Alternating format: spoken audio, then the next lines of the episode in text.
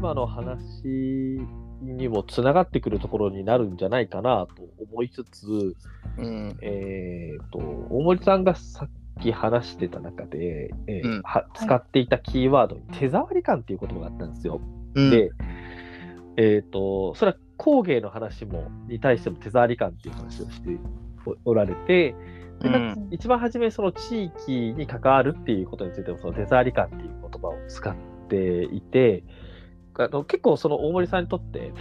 大事なキーワードなんじゃないかなってちょっと思ってるんですけどここで言うなんか手触り感ってお大森さんにとってはなんかどういう意味合いで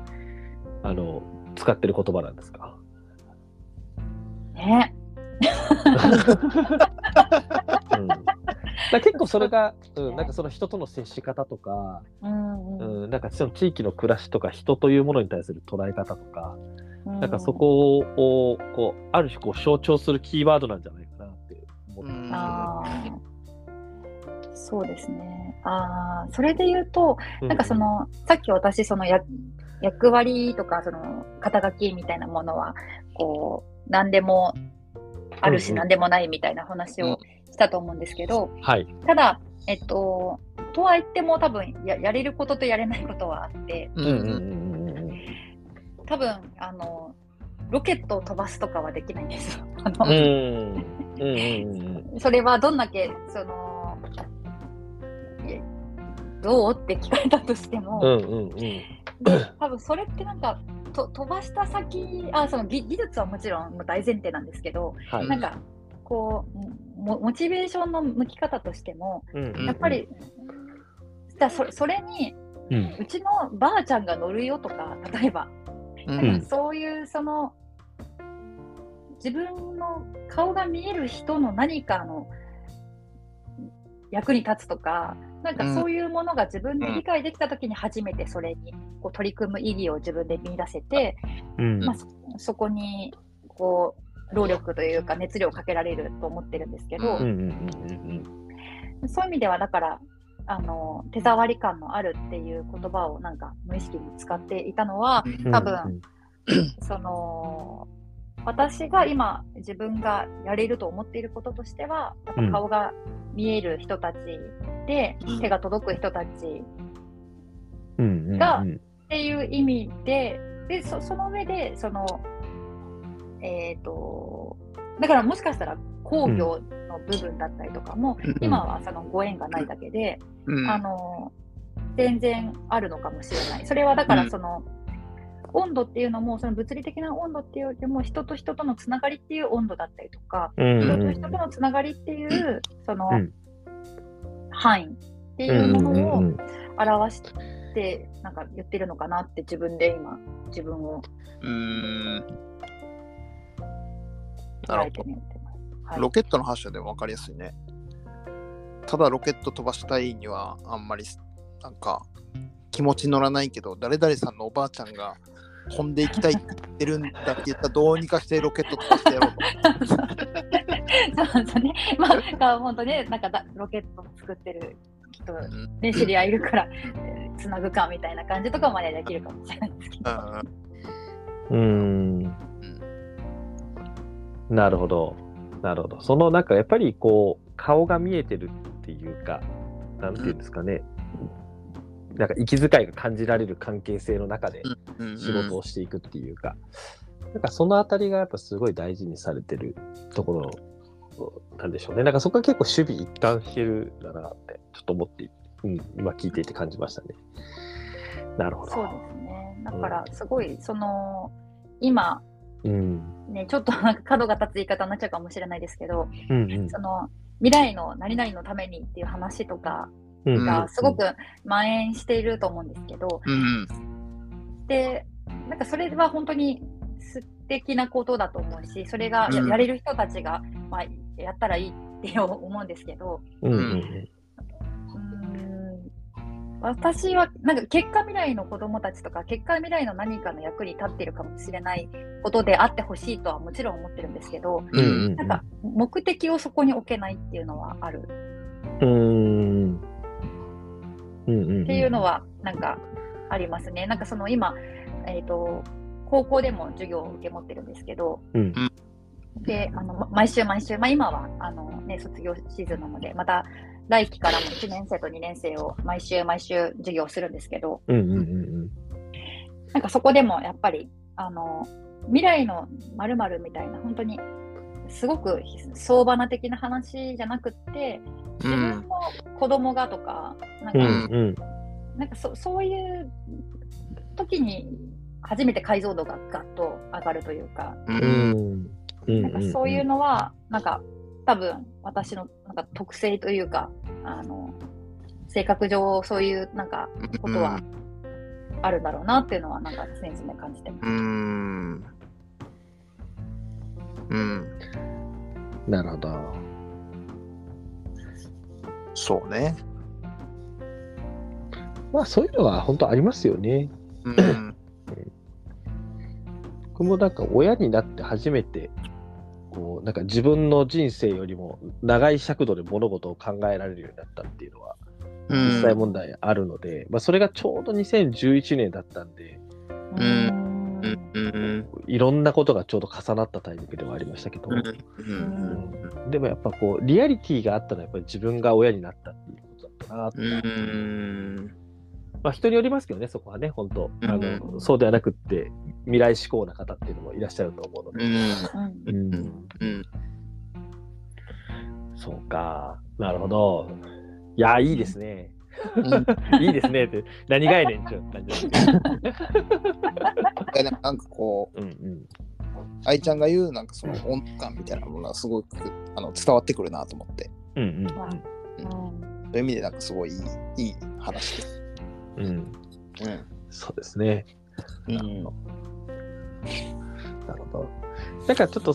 とは言う言いつつも、あの、今の大森とは言いつつもって何かっていうと、あの、まあ、こう、なんだろうな、ロケットを飛ばすような未来みたいなところに目的を置けないっていう話は、あの、ありつつも、うん。まあ一方でちょっと大森さんが今の仕事でこう地域に関わっていっている、うその先にどういううこう美しい風景を見てるのかっていうのはちょっと聞きたいなっていうふうに思っていて、うん。うん、なんか音楽に関わっていくっていう夢は達成できてで今、あのー徐々に徐々にこう違うところにで自分の役割なんか割とこうしっくりくる生き方をこう作ってきてるんだというふうに思ってるんですけど、うん。がこのその今の生き方の先に、えーなんかこうどういうような、まあ、さっきも言ってたんですけど風景を作っていきたいかそのシーンですよね。うん。を作っていきたいのか、なんかこのあたりって、なんか大森さんは今、どういうふうに思ってるのかなと。まあ、これちょっと毎回ゲストがいらっしゃった時に聞かせてもらってることではあって、ううんんなんかちょっとそのあたりを最後のトピックとして、ぜひお聞きしたいなというふうには思ってはいるんですけど。はい。うん、でも時間 時間軸は結構いろんな考え方、あの、捉え方もあると思っていますし、あの、ひょっとすると来年の話かもしれないし、うん。うん、あのもう、えー30年後50年後とかの話なのかもしれませんけど、何かこうこういうシーンが生まれるといいなみたいななんかそういったイメージって終わりなんですか？そうですね。あるんですかって言われたらうんないんですけど、今考えろって言われたらちょっと考えますね。うんうん、そうだな。えっ、と、あ今、その、私が、その、いろんなところで関わらせてもらったりとか、もらってきた地域の関わり方って、まあ、ちょっと前流行りましたけど、はいえっ、と、で風の人としてのた立ち回りだなと自分では自覚をしていて、はいはい。うーん、よくあの地の人と対比する形でね風の人そうっていうふうにですね。言われて、まあ、複数の地域に行き来しながら、うん、あの関わっていく人のことを風の人って言ったりしますよね。はいはい。うんうん。そうなんです。なので、まあ、その役割、役割というか、なんか自分がそこで風が吹くことで、なんか受粉して花が咲くじゃないですけど、うんうんうん。なんかそういう、なんかちょっとしたことでいいかなっていうのは思っていて、うんうんうんうんただなんかそれをこう私がいてもいなくてもなんかそそれがあったことによってなんか笑ってくれるようななんか何かを起こせたら本望だなと思っているっていうのがあります。なので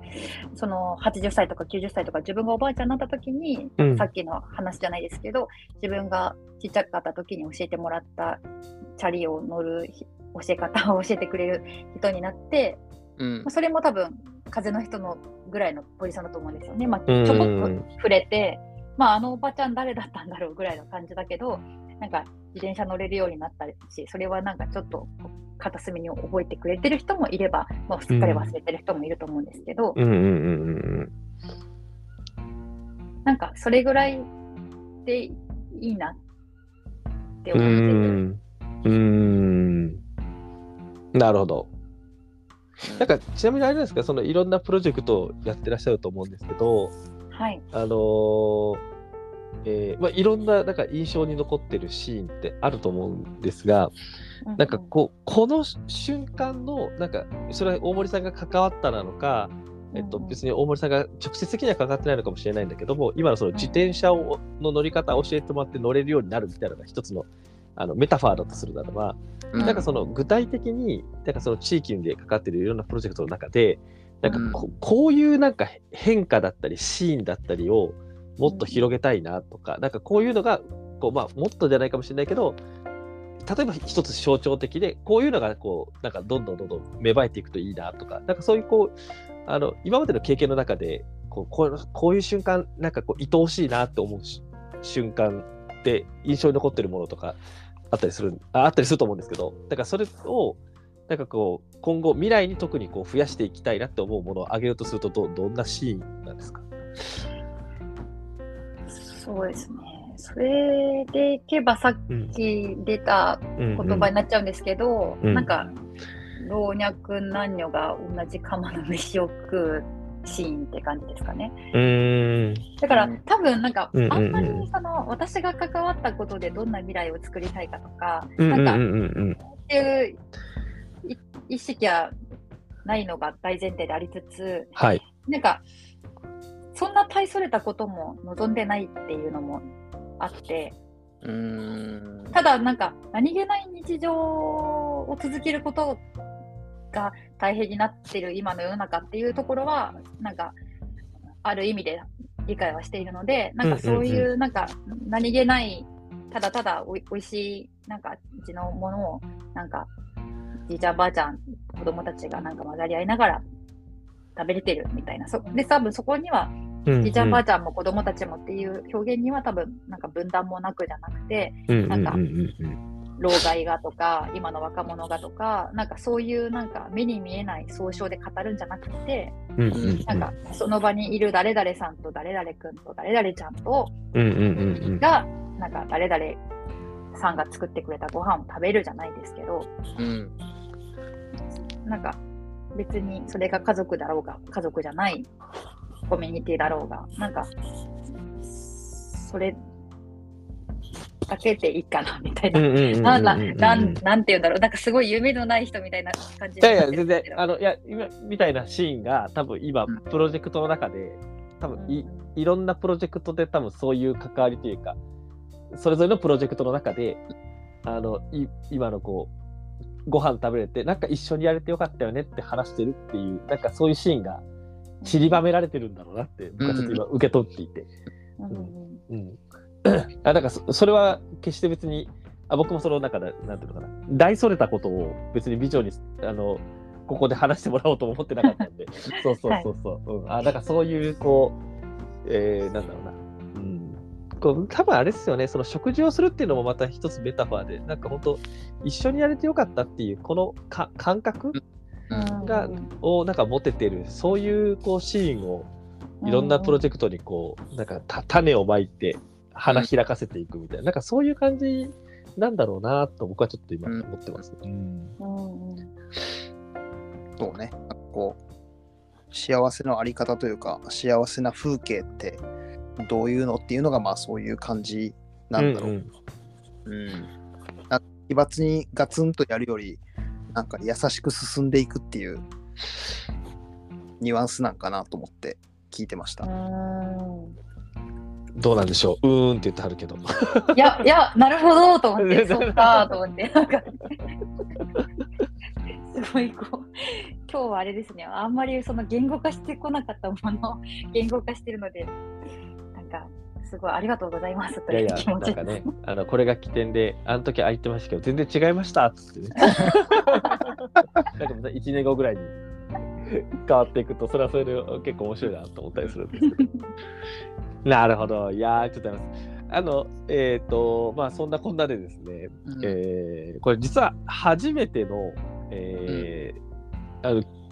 女性をゲストに、えーうんお招きして、うん。あのトークを繰り広げていくっていうのをやったわけです。よ。あのまあ、パリに行った時にとか台湾に行った時に、そうまあ、現現地ルポで、うん。あのその場にあの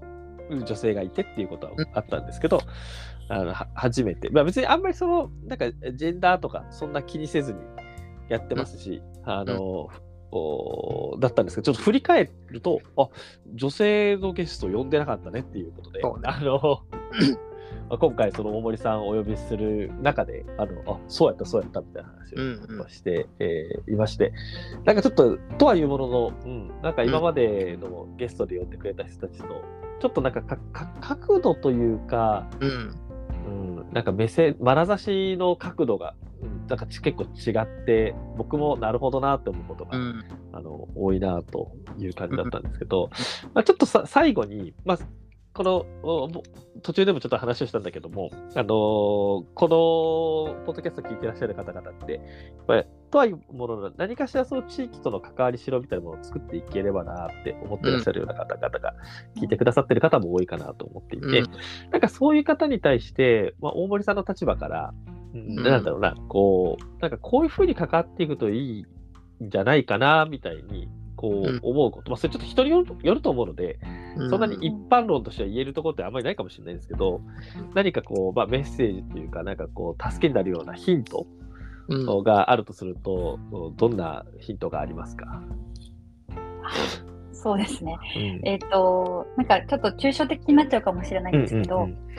なんかそのできるできないっていうそのスキルで判断するんじゃなくって、うんうんうん。なんかやりたいやりたくないとかうんなんかやるやらないとかっていうなんか自分の意思で判断するっていううん。なんかそこがなんか大事なのかなっていうのは個人的に思っています。うん。うんうんなのでその今その地域に関わりたいと思っているっていう方がね、あのまあ学生の方もいるでしょうし、うん。あの年を重ねた方もいらっしゃるかもしれないんですけど多分若いからとかなんかもうこの年だからとか、なんかそういう何かのハンデうん。を自分で思いがちなんですけど、うんうんうんあのそんなのはどうでもよくってって言い方あれなんですけど、うん。なんかやっぱり自分の意思うん。ここに関わりたいか関わりたくないかであれば、なんかやる、やらないや、やりたい、やりたくないみたいなところを、なんか常にちゃんと意思をなんか表示して選択していくっていうことをしていけば、うん。なんか、なんかおのずとそこに、そのまあ地域じゃなかったとしても、そのやりたいことっていうものには近づけるのかなっていうのは私の持論です。うん。うん。うんうんなるほどですね。なんかそこのや,、やりたいっていうことのうんうん。か解像度はうん。結構大事なのかも？って思ったうんんですけど、うんうんうん。例えばその地域に関わりたいとか、なんか何かしらその街づくりに関わる仕事がしたいっていう流度のうんやりたいもあれば、うんまあ、さっきの話でこのプロジェクトだをに関わりたいとか、うん。うんえっと、このプロジェクトをこういうふうにしたいとか、うん。なんかそういうのって結構解像度違うじゃないですか。うんなんかこのあたりってどどどう思います？あのああ、そうですね。うん。なんか私の周りにもやっぱり、なんかそうやって地域関わりたいって人いるんですけど、なんかここまですごいウェットだったのに急にドライかよって感じなんですが、うんうんうん。なんかじゃあ何したのっていうと別に何もしてない人が結構多くって、うんうんうんうんうんうんなんか一歩を何も踏み出してない。でも、例えば今このラジオとか、ポッドキャストを聞いてる人は、もしかしたらもう一歩、自分なりの一歩かもしれないし、なんかそういうのはね、あの、あると思うんですけど、なんかその、関わっていくには、あの待っているだけだと何も始まらないなっていうのは思っていて、うんうん、まず地域に足を踏み入れるそのやりたいを形にしていくっていう意味ではなんか私はどどの解像度でどのレイヤーでも一旦いいのかなとは思っているので、あのこの前も大学生であってなんか何ができるかわからないけど、うん、なんか地域で関わりたいでも何やればいいのかわからないとか言うからなんか自腹,、自腹でついてくるならおいでみたいな感じで、あの一緒に別についてくるぐらいの感じはだったりとかもするしなんかそこは、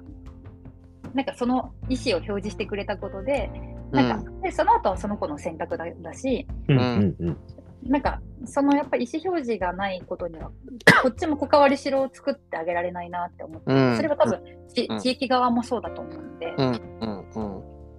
そういう意味で、なんか、そのスキルで、なんか、とか、えっと、管理で、なんか、二の足踏んでるよりは、その意思で常に表示していくっていうの大事かなって思ってるっていう。うん、そうですね。いや、そうですね。うん、いや、いいですね。いや、その通りだと思います。はい。はい。あの余談ですけど、あのまあ、うちうちの会社にも結構いらっしゃるんですよ。地域に関わりたいんですっていうその就職活動されてる方もいれば、転職活動されてる方もいて、であの具体的にあのこのこの地域いいなって思うところで中で行ったことのある地域を教えてくださいっていう質問と、うん、あその地域に対して自分はどういうアクションをしたのかを教えてくださいっていうのを、僕は面接で、まあ、大体聞くんですよ。うん、で1個目の質問の時点で大体答えられない人が多い。えー、はい。だから、あのー、いいなんかで読んでいいなとか語られるんだけど、言ってなかったとか、行かないでなんでいいと思うんだっけ？みたいな。感じになっちゃって、あの、行った方がいいよっていうアドバイスをして終わる。面接として。は。うん、まあ、ただただやりたい。そうそうそうそうそうそう。そう。うん、なのでも、もったいないなと思って、そういうふうに興味をね、持ってくれていることは、まあ、僕らとしてはそういうところに関わってくることを増やしたいと思ってるから、でもあ、なんかこれまで背中を押されたりとか、なんか飛び込む機会がなかったんだろうなって思って、ちょっともったいないなと思うんですけど、でもやっぱり、あれなんですよね、そこで具体的な行動が伴ってないと、なんか僕らとしても本当にやりたいのかなとか、うん、あるいはなんか、ね、僕ら自身もどんどん地域に飛び込んで関わりを作っていきながらプロジェクトを立ち上げていくから、うん、本当それそのあたりができるかどうかちょっと分かんないなと思って、うん、あのその面接はね終わっちゃうんですけど、うん、そうそうまあだからね、うん、地域をプロデュースするとかって聞こえはすごいいいじゃないですか。でも入ってみると大変なこともいっぱいあるから、うん、なんかそういうのって行く経験をしてないとなかなか行ってみて、うん、えこんなに大変なんだとか